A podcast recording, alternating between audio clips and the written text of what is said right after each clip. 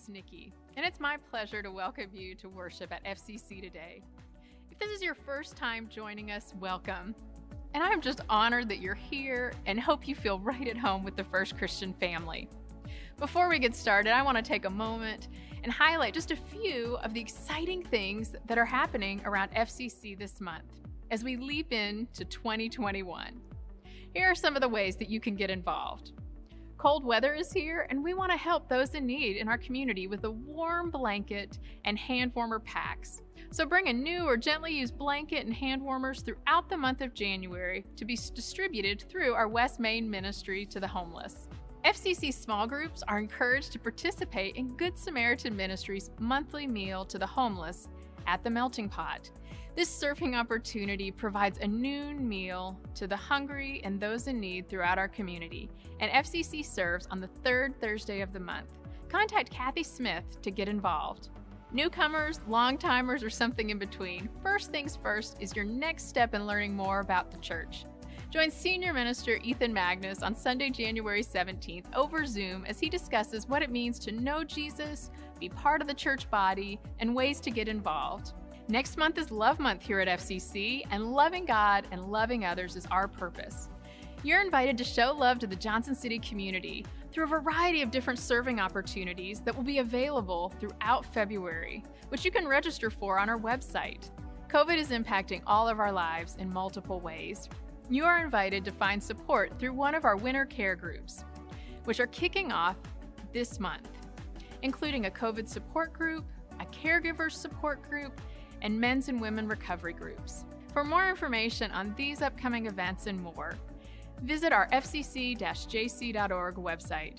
If you would like to worship through giving today and partner with God in what God is doing through FCC, you can check out the FCC website or click the link in the chat to learn how to give online, through text to give, or through check. And if you're a guest today, you are in a generous church that gives cheerfully as an act of worship.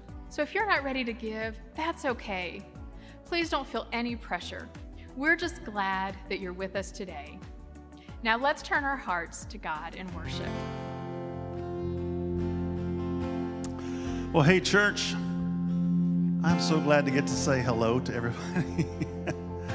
Whether you're here in the, in the, worship center with us live today, great to see you all, or uh, around our campus, we have some different microsites going as well.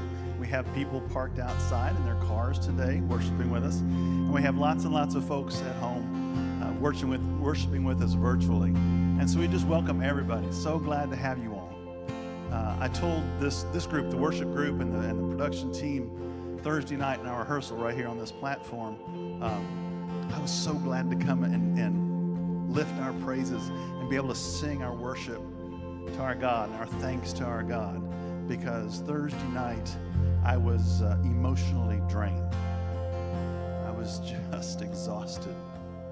I don't know about you, but you probably were feeling the same way. So I'm glad that you're here today with us live or on, online to, to be able to worship, to be able to lift your hearts worship and thanks to God this morning. Uh, it is the best thing we can do to worship our living Savior. So, welcome. Glad to have all of you here. As we do that today, I'm going to invite all of us to stand together and make sure your mask is uh, in place if you're here in the, in the worship center. And stand at home or wherever you're worshiping with us from. We're going to read this scripture out loud together, like you mean it. Let's read these words together. Dear friends, let us love one another, for love comes from God. Everyone who loves has been born of God and knows God. Whoever does not love does not know God because God is love. This is how God showed his love among us. He sent his one and only Son into the world that we might live through him. This is love. Not that we loved God, but that he loved us and sent his Son as an atoning sacrifice for our sins. Amen. And that love changes everything. Let's sing it together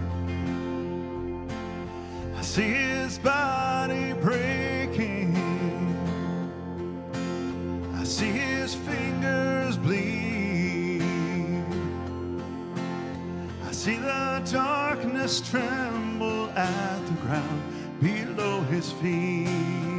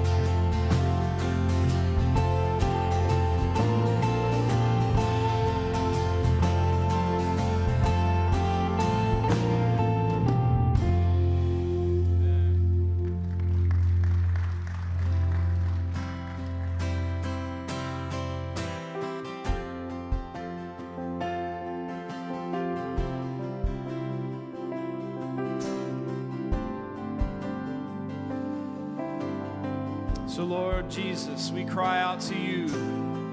We are sinners today and we need of a merciful Father.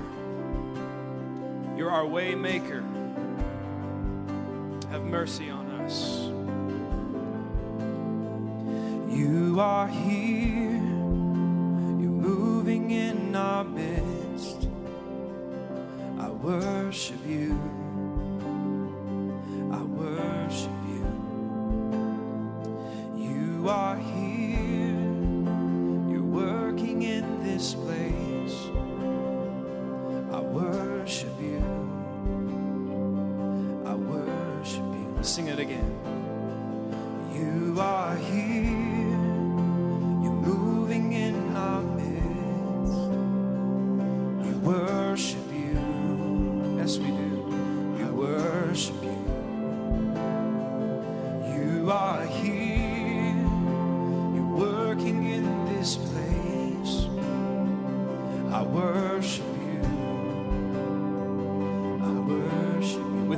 today, we sing.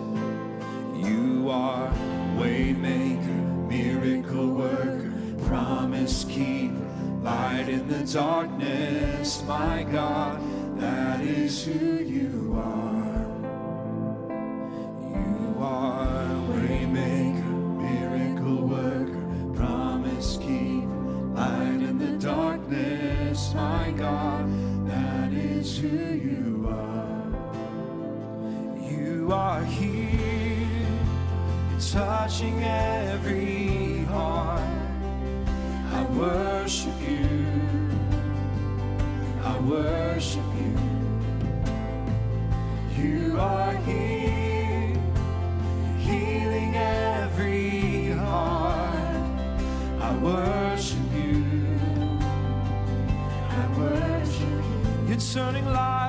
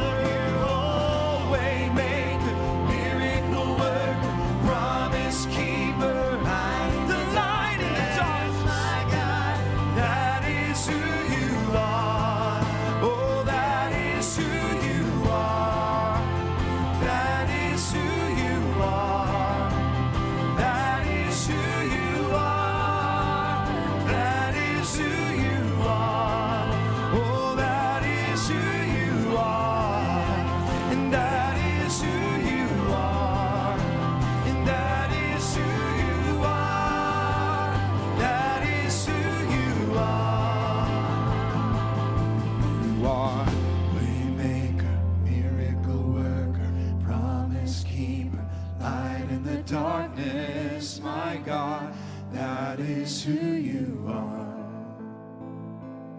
You are waymaker, miracle worker, promise keeper, light in the darkness, my God.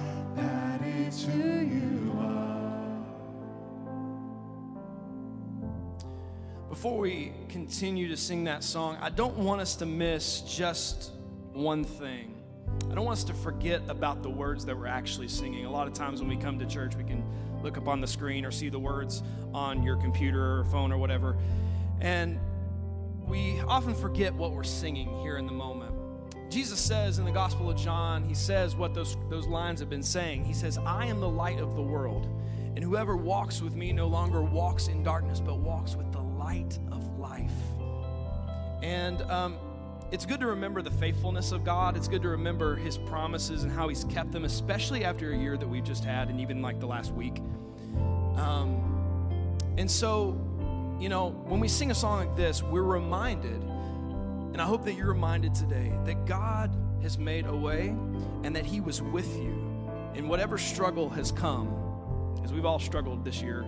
Um, you know, I've seen the Lord heal marriages. Um, I've seen God meet us all in our deepest grief, in our deepest loss. God was there when the financial struggle hit, He was there when the joy happened. God, through and through, His promises never fail and fail us or leave us, and He's with us.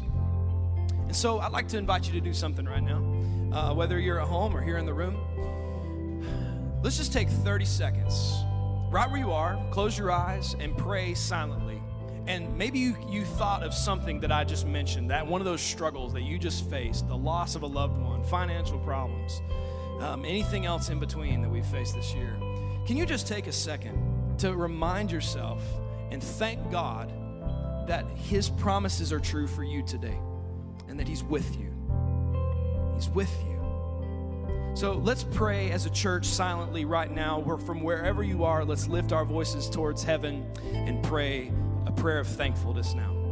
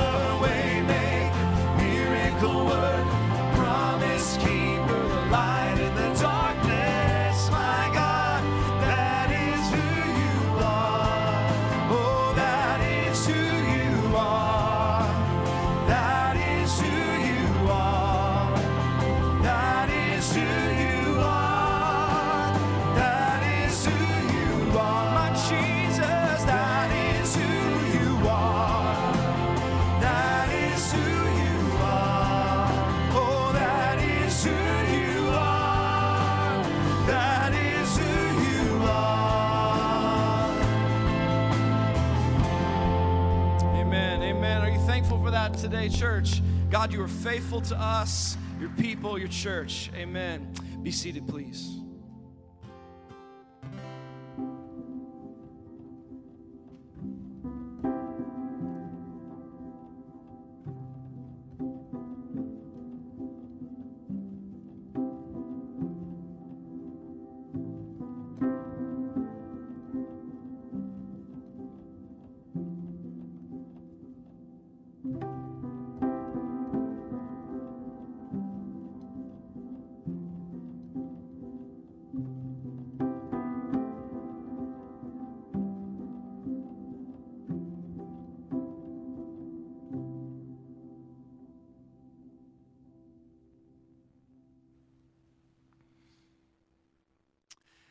Welcome, church, and happy New Year. It is so good to be with you today. I did, wasn't here on the first week of the year. Thanks to John Emmert for kicking off the new year in such a grand fashion. But it is great to be with you today, and I'm really excited about the new sermon series that kicks off this week to sort of launch our year.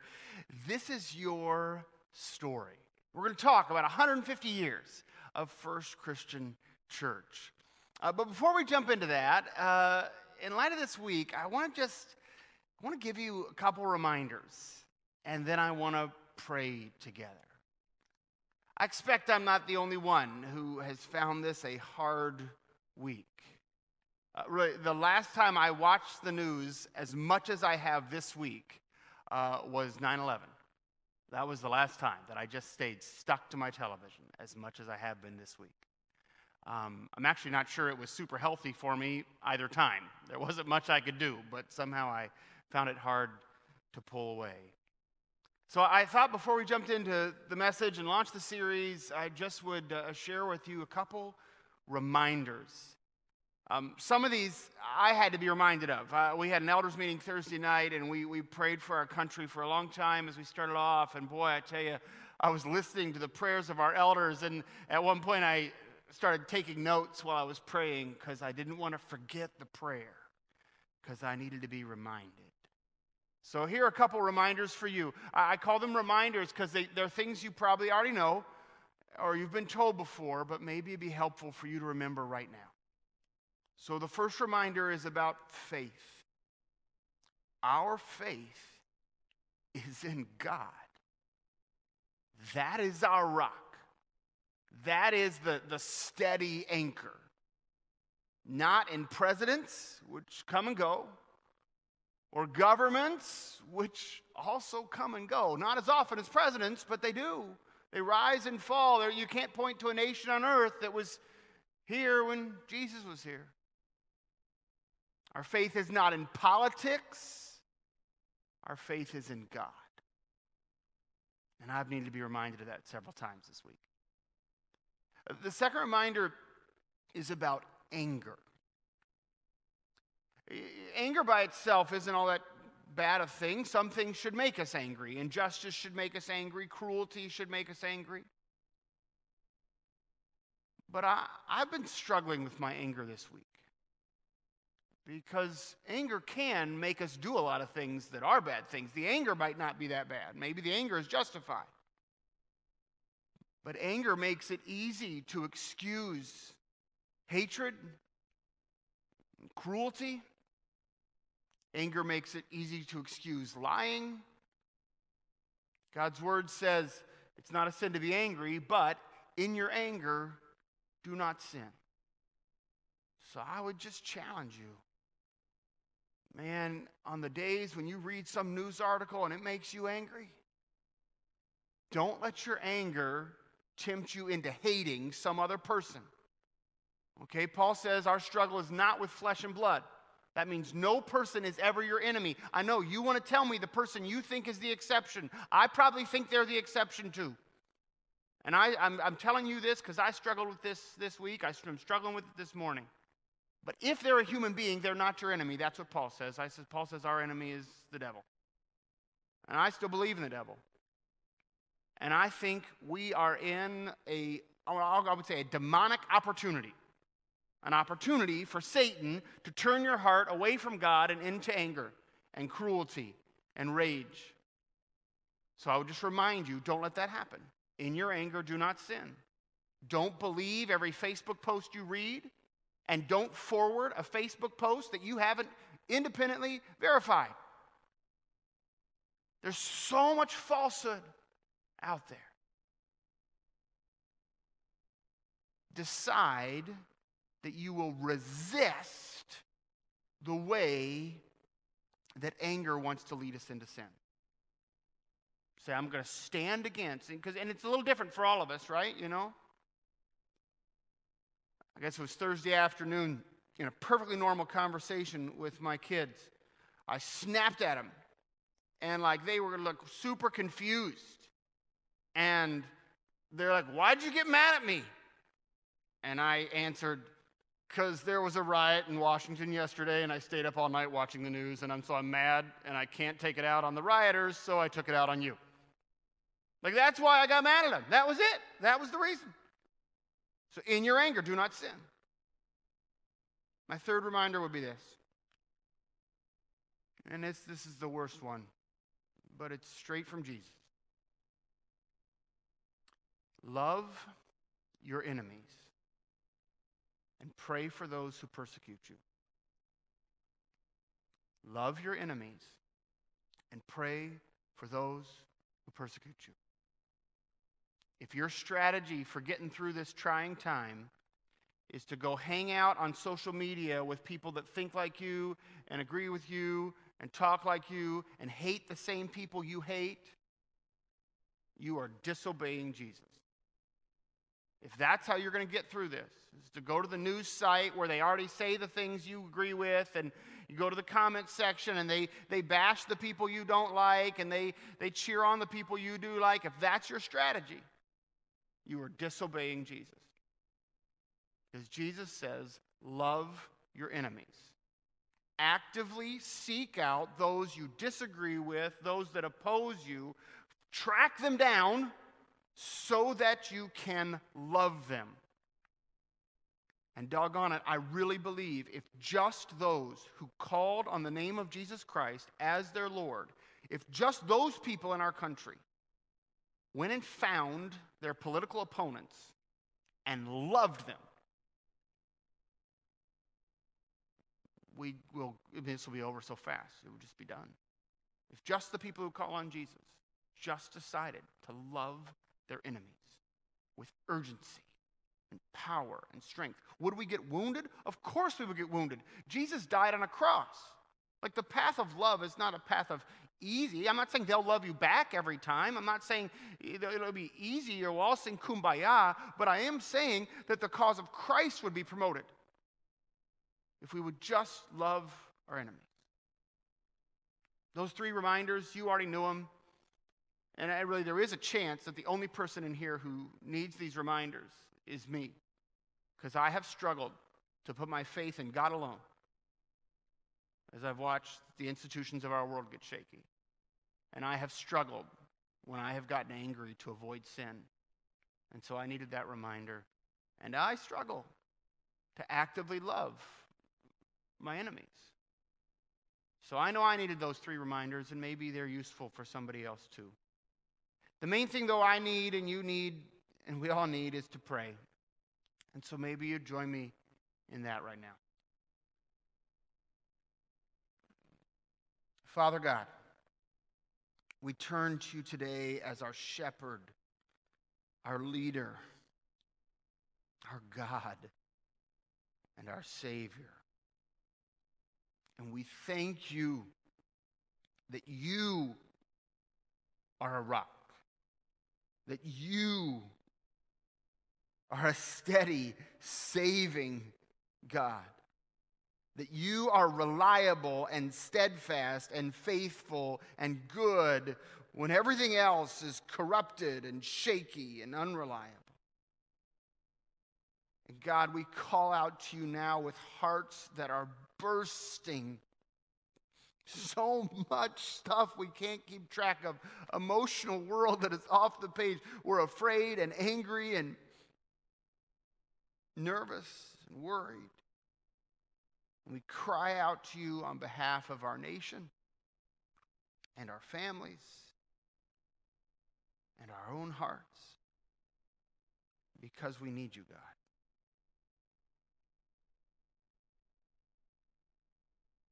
God, we pray for those who are scared that they would know that you are not scared because you are mighty to save, strong and secure and in control.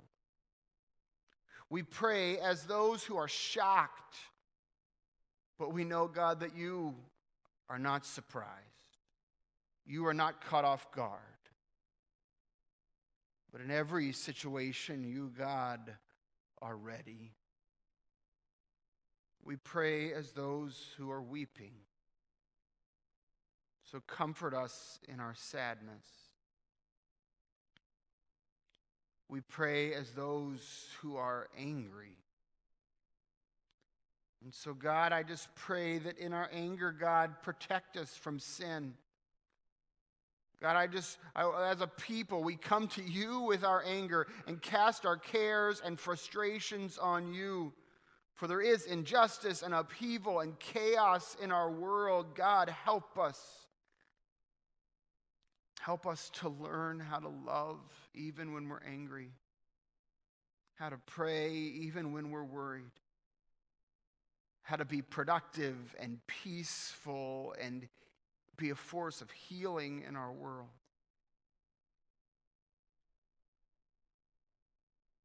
God, we come to you in a world that is divided. And we ask that in this place there might be unity.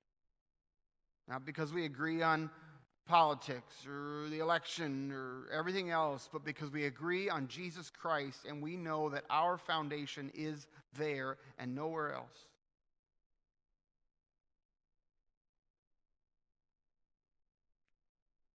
Lord, make us instruments of your peace. Where there is hatred, let us so love. Where there is injury, may we bring pardon. Where there is doubt, faith. Where there is despair, hope. Where there is darkness, light. And where there is sadness, joy. Oh, Jesus Christ, who looked not to your own satisfaction, but sacrificed yourself for the sake of those you loved, grant us the same spirit, that we would not seek to be consoled ourselves, but instead seek to console others that we would not seek to be understood, but instead seek to understand. That we would not insist that we would be loved, but instead work to love others. Give us the way of Christ in this. In all of this we pray. In the name of the one who was and is and is to come, our only true Lord. Jesus Christ. Amen.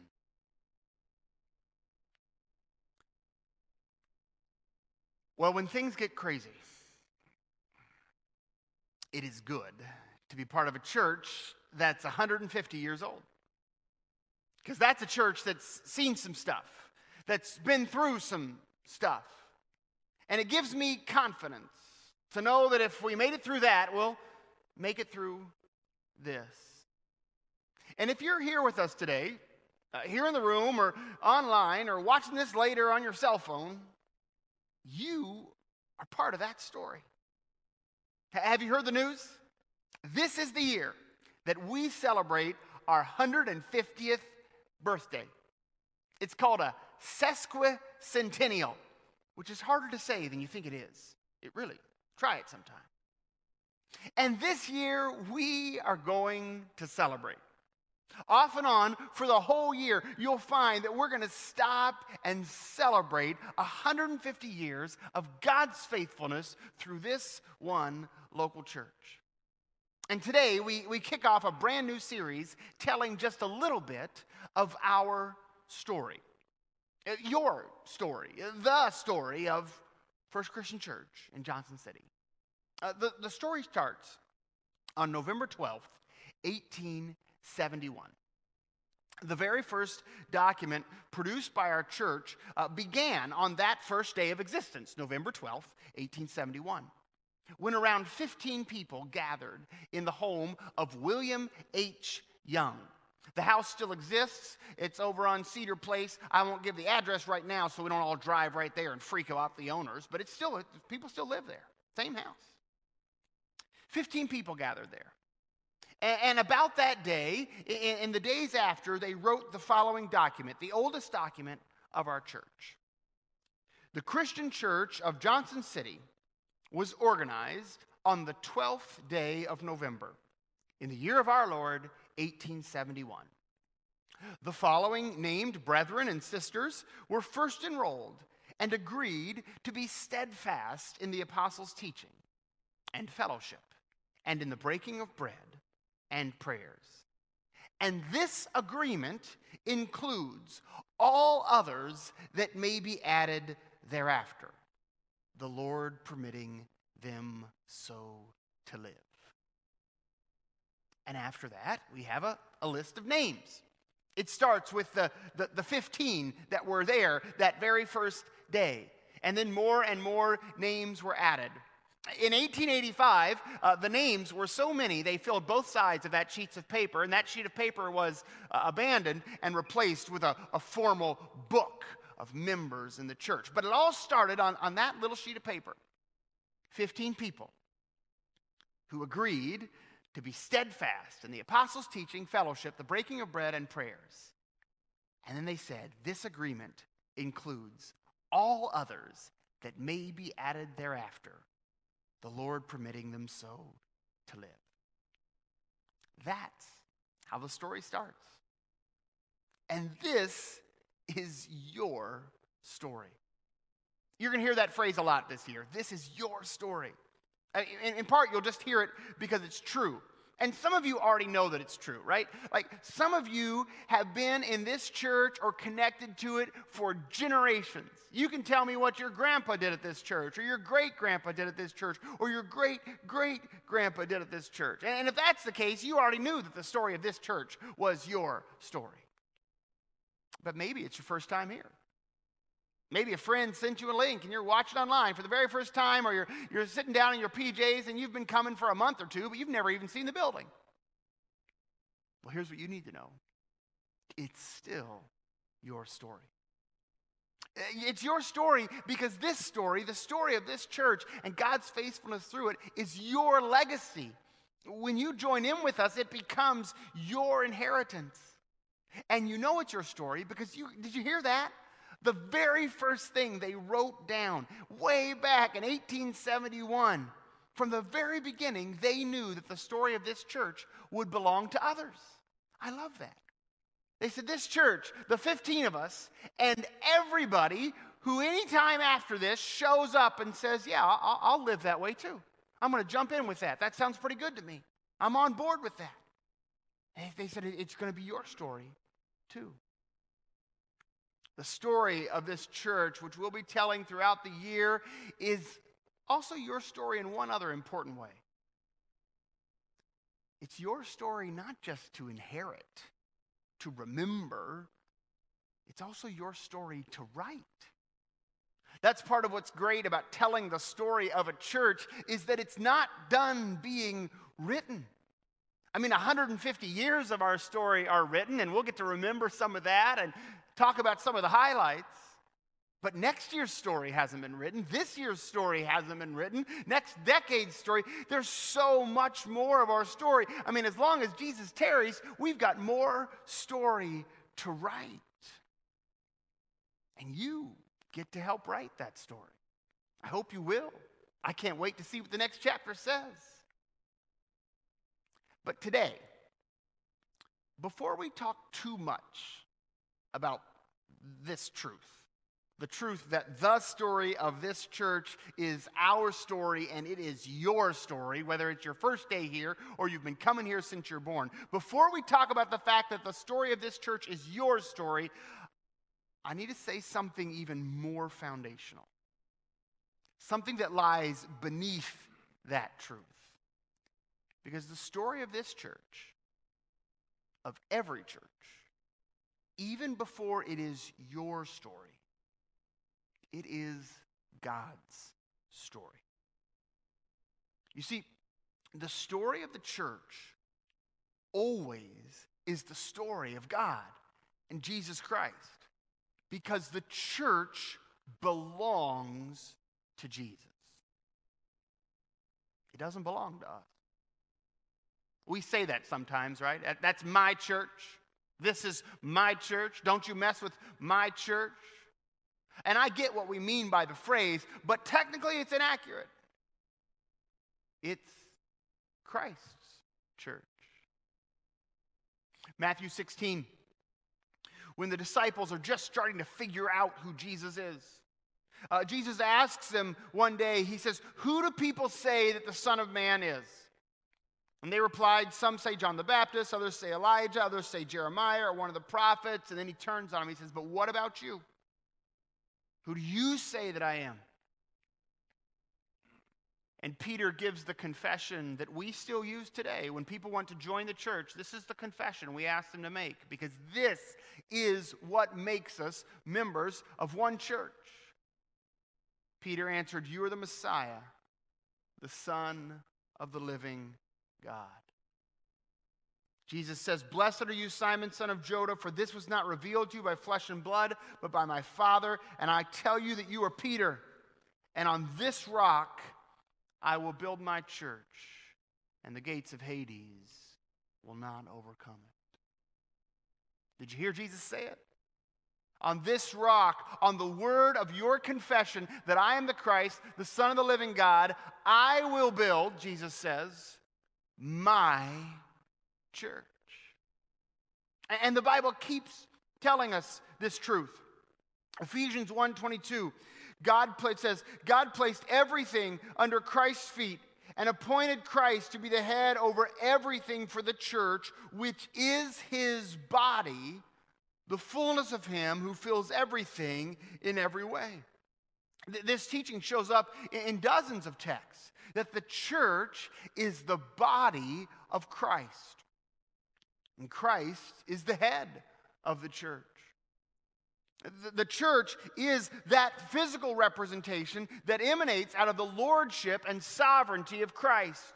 You've got 10 people who agree that Jesus is the Christ, the Son of the living God, and they agree together, you've got a church. The church is when the people embody the lordship of Christ in their lived out rhythm. That's a church, and it belongs to Jesus because it's the body of Christ. The church preaches Christ. The church is founded by Christ. The church is sustained by Christ. The church is the body of Christ. And when the church becomes anything else, well, it sort of becomes a monster. Like, if the church ever becomes about anything else other than the lordship of Christ over our collected lives, well, it's like that old, you know, creepy monster from some B movie of some headless zombie, right? You know? And that does happen, right? Churches can lose their head, so to speak. And, and I don't want to depress you about all the ways that a church can go wrong, but, but it does happen, and we've got to be guarded about it, right? A, a church can become about politics on the left or the right. We've seen that happen to churches where that's what they're mainly about is getting their political point across. A, a church can become about a person. Sometimes pastors try to take over churches. Or a church can become about a family, or churches can become about legalism or morality or fighting moral corruption. Churches can become about their own traditions. You know, kind of that's what they're about, is what they are, their traditions are. Churches can become about their own liturgies, or about our music, or about our worship, or about our ceremonies. There are lots of ways churches can get it wrong. But when we get it right, churches are about one thing they're about Jesus. We are the collection of people who together believe that Jesus is the Christ, the Son of the living God, and together decide to organize our lives under Christ's lordship. And when we remember that the church is for Jesus Christ and about Jesus Christ, and especially, I just this is so helpful when we remember that the church belongs to Jesus. Well, it just changes everything about how we face the future of the church. People ask me, you know, it's a crazy time. People say, Ethan, do you have hope for the church? And I'll say, well, why do you ask? And they'll have some statistic. Maybe it'll be about declining attendance or about this or about some cultural shift. And, uh, you know, in light of all this, Ethan, do you have any hope for the church? And I'll say, well, in light of that, no, I have no hope for the church. But that's not how I decide whether or not I have hope for the church. I have hope for the church because the church belongs to Jesus, and Jesus said, The gates of hell will not prevail against it. That's the only reason I have hope for the church. As far as I can tell, it's the only reason anyone could ever have hope for the church. I mean, pastors, they're a mixed bag, but most of us have no idea what we're doing. You know? And the people who go to churches, they're not much better than the pastors. I mean, obviously, they're a little better than the pastors, but not much. How could you have confidence in the church? Well, you could have confidence in the church if Jesus says, This belongs to me, and I will protect it, and the church will prevail knowing that the church belongs to Jesus gives me great peace in hard times. Great peace. Had a pastor I worked with once, his name was Tom Moen. He taught me a little trick. Holy mackerel. Taught this to me more than 10 years ago. It has helped me so much. At the end of a bad day, when you've worked really hard and there's more work to do at the end of the day than there was at the beginning of the day, as he was leaving his office, he would say out loud, as if to the sky, but really as it was a prayer. He would say, All right, Jesus, it's your church. You're going to have to fix it because I sure messed it up. Or something like that. All right, Jesus, I did all I could. You'll have to take it from here. I don't know what I'm doing. And, and hearing him say that day after day, it just it changed my heart.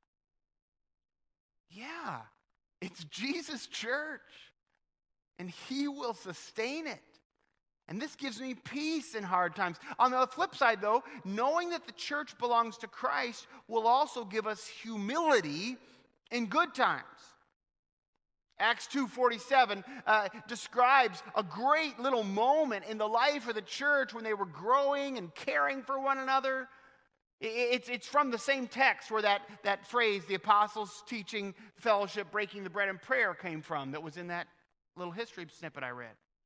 And in Acts 2:47, at the end of that description of this great season of the life of the church, it says, "And the Lord added to their number daily those who were being saved." The Lord added to their number.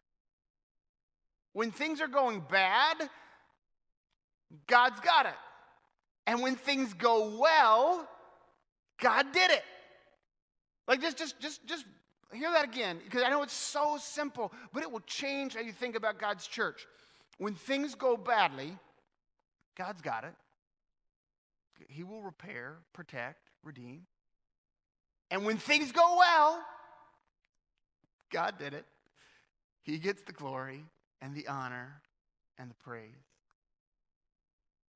knowing who, has the church, knowing who the church belongs to, it'll change you.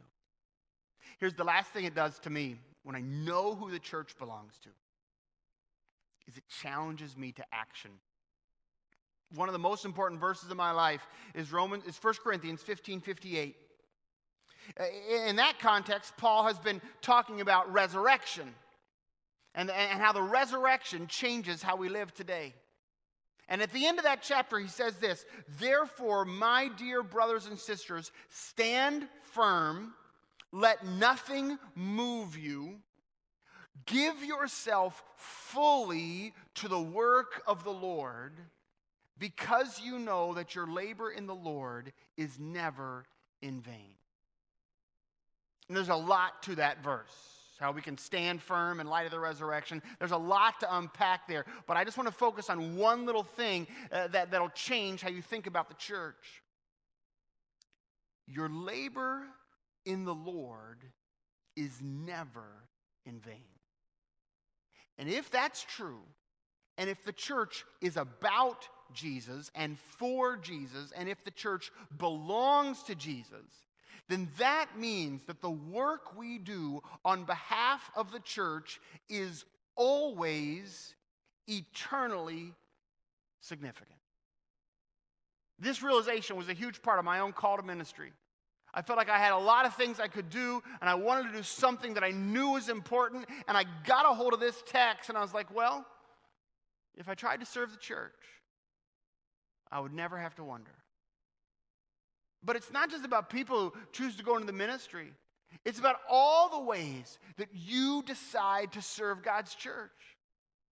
The investment you make to prepare a lesson or to reach out to a friend. Good grief, in December, you all probably figured out that, that Christmas Eve was a, a roller coaster this year at this church. We did a different thing every day. It was crazy. Like, I, I don't even quite like to go into it because I haven't gotten a chance to talk to my therapist yet about it, and I'm worried I'll start crying on you. It was crazy.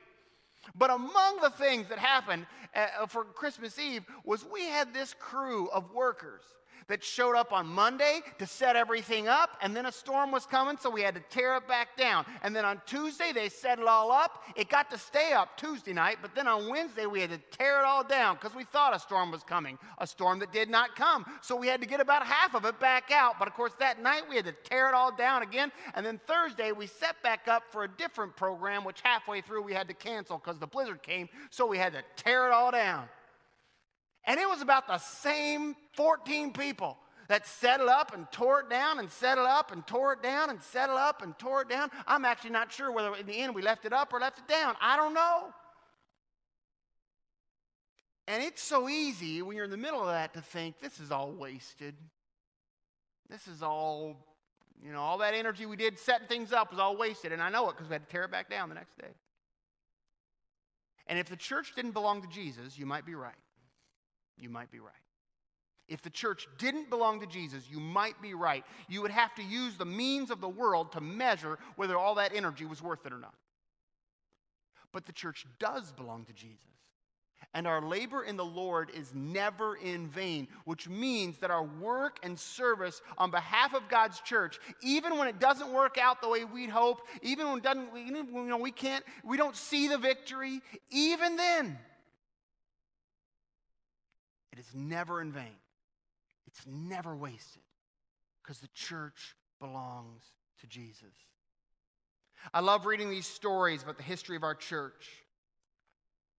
One of the things I love about them is reading about people that I'd otherwise never hear of. Why do I know the name William H. Young? I mean, his great great grandpa, well, he was a Revolutionary War hero. I suppose we know his name. William, that's actually the name I know. Why do I know his name? Well, it's because on November 12th, 1871, he opened his house to what really amounts to a small group Bible study. 15 people. They read the first chapter of the book of Acts together. They took communion. They had dinner.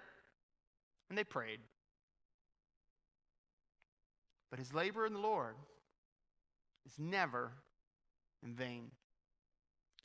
The story of this church is our story.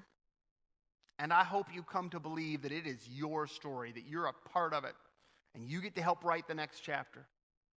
But before we, before we kind of wrap our heads around the fact that it's our story and it's your story, we've got to know that it is God's story that God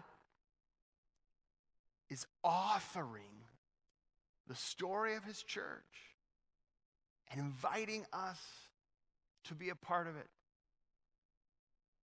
This is why, for me, just, you know, funny, writing this sermon in the middle of this week has been a real challenge for me because I want to get distracted by all the politics and all the arguing and all the fighting and all the chaos. And I really do think that stuff matters. And I am worried that people are listening to nonsense and believing lies and letting it corrupt their hearts. But this is the, story God's writing. Jesus didn't found America, He did found the church. This is the labor that is never in vain. And everything we just said about the church is true about your life. Yes, your life is your story. Of course, you already knew that. Your life is your story. But your life also is meant to be God's story. Romans 14, none of us live our lives to ourselves alone. None of us die to ourselves alone. If we live, we live for the Lord. If we die, we die for the Lord. Whether we live or die, we belong to the Lord. Everything we just said about the church belonging to Christ is meant to be true of you if you are in Christ. This is why Jesus says the first and greatest commandment is to love the Lord your God with all your heart, with all your soul, with all your mind, with all your strength. Because you belong to God. And so the first command is to love God. And for 150 years, that command has been where this church has started. Knowing that we belong to God as a church, knowing that we ourselves belong to God, we start here. People always want to know when you, they find out you're a pastor, they'll say, So, what's your church like? And that's, you know, a tricky question to answer. Do they want a church history lesson? You know, what, what do they want to know?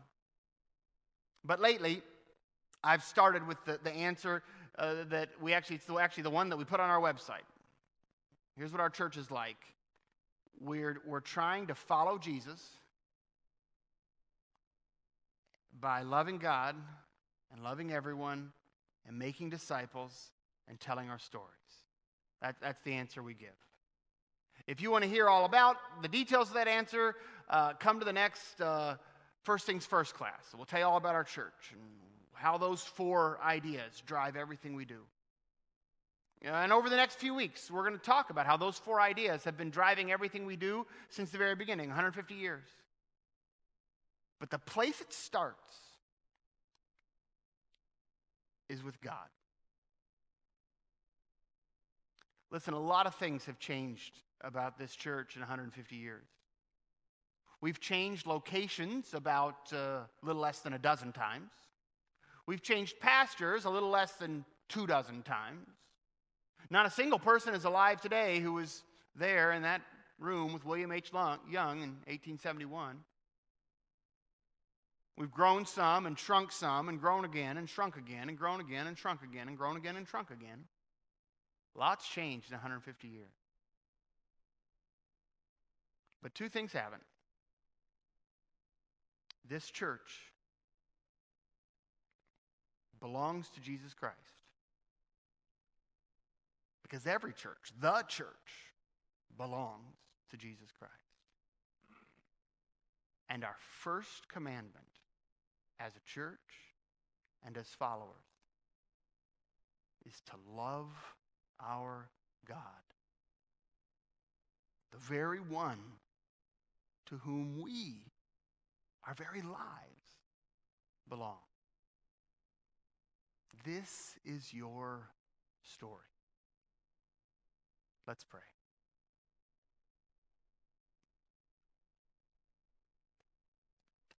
Gracious God, we want our story to be the story of a people who love you. Teach us now, God, to give you our full and complete love. Teach us, God, to love you first and to serve you alone. Protect us as a church from all the things that would tempt us away from your love. Likewise, protect us as your people. God, we thank you for the legacy we have as part of this church, a legacy of faithfulness and commitment to you. A church that is founded by Christ and is about Christ and for Christ and is, belongs to Christ. And we pray that as the next chapters of our story would written, you would preserve that truth. We pray this in Jesus' name.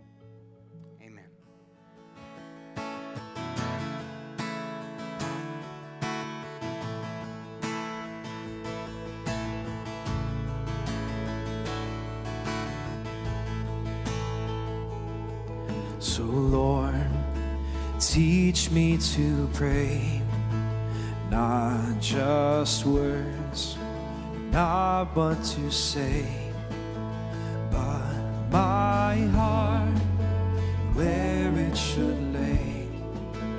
Oh Lord, teach me to pray.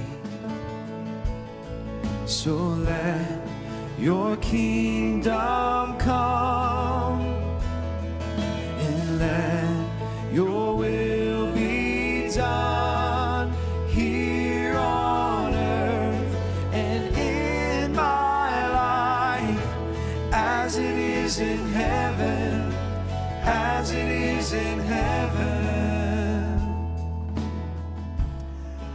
teach us to pray.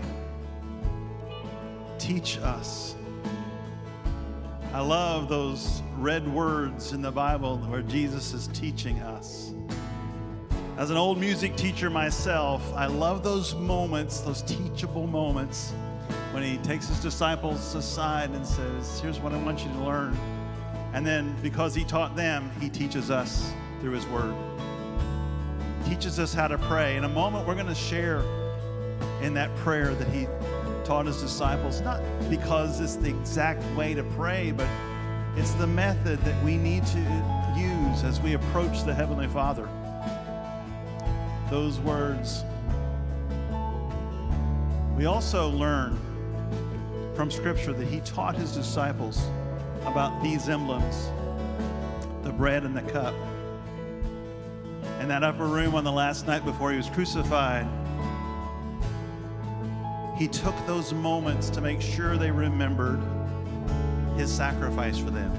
And he took such simple things, things that they would probably eat every day the bread, the cup, and said, As often as you do this, remember me. Remember the love that I had for you. Remember the kindness that you need to show to one another. Remember the love that you need to show to your neighbor. Remember all those things, and most importantly, remember that I sacrificed my life for your sins. And so that's what we do now as we come to this time when we take the Lord's Supper together.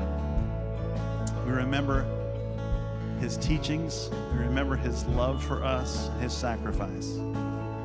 Before we take the cup and the, and the bread, let's all say together those words that he taught us that we now refer to as the Lord's Prayer. Let's say them together. Our Father, who art in heaven, hallowed be thy name. Thy kingdom come, thy will be done, on earth as it is in heaven. Give us this day our daily bread, and forgive us our debts as we forgive our debtors. And lead us not into temptation, but deliver us from evil. For thine is the kingdom, and the power, and the glory forever. May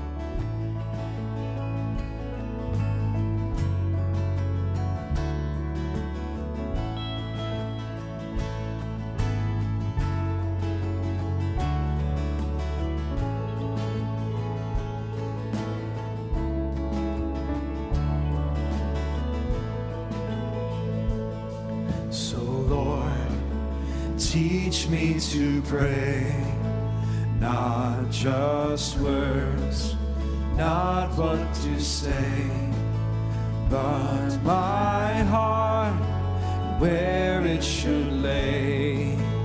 Oh Lord, teach me to pray. Let your kingdom come.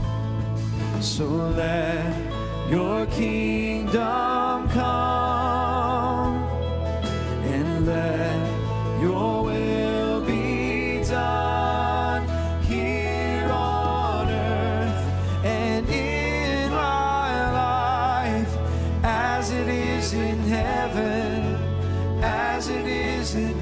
Stand with us and let's sing that all together one more time? Lord, teach us to pray not just words, not what to say, but my heart and where it should lay.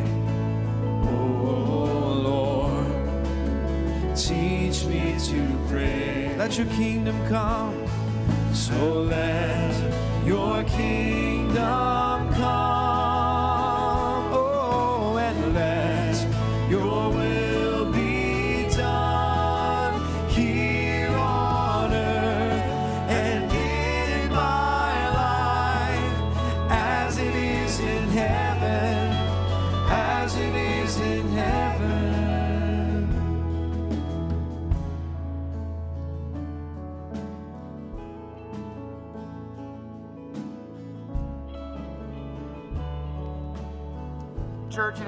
so good to worship with you today. I am here today with Laura and Glenn Doolittle, who have come to place their membership with us. Well, Laura and Glenn, you heard it. Way back in 1871, they were counting on you. Uh, they were counting on all the people who would come and say, Yeah, I want to share in that life with you. And we still today, our unity is found in that same confession that Peter made way back then when Jesus heard it and said, Yep, I can build a church on that. Our unity is found not in that we always disagree or we always think alike or look alike or talk alike, but that we share the same Lord. And so, right now, I would invite you to repeat your confession of faith after me. And because you're not just being membered with us, but we're being membered with you, I would invite everybody, whether you're watching online or here in the room, if you also share this confession, to repeat after me. I believe that Jesus is the Christ, the Son of the living God. He is my Lord, and He is my Savior. Amen. Well, friends, thank you so much. We do welcome you. We're so glad you're here. Hey, if you get a chance, wave to the Doolittles after the service, but don't shake their hands. Go ahead. thank you. Hey, friends, it has been great to worship with you. And we are so glad that you're here. Hey, listen, if you're worshiping online, you probably have some next steps to take, all right? So do it. Uh, maybe you want to check out some of those links, get connected with somebody. Maybe you need to ask somebody, what would it look like for me to let my story become God's story and God to write the story of my life? We want to help you get started in that. Maybe you want to know more about this church, not just the history, but who are we today and where are we headed? Sign up for the next First Things First class. Wherever you are, there are ways for you to contribute to the mission of this church through giving. If you're here with us in the room, on your way out the doors, whether you go out the back or out the side, there'll be giving kiosks. If you're worshiping online, there'll be links in the chat or links from the main web page. For all of us, take a next step with God reorient your life in the midst of the craziness we're in. Reorient your life where Christ is your foundation. It's the only one that's stable. If you're here in the room, stop by one of the connection kiosks. They'll be easy to find on your, find your way out. If you're online, find the links, reach out to us. We love you. I want to bless you and then send you out. God, send forth your church on the foundation of Jesus Christ, knowing that we belong to you and you are the one who will make us stand. We pray this in Jesus' name. Amen. Church, it's been great to worship with you. Have a great week.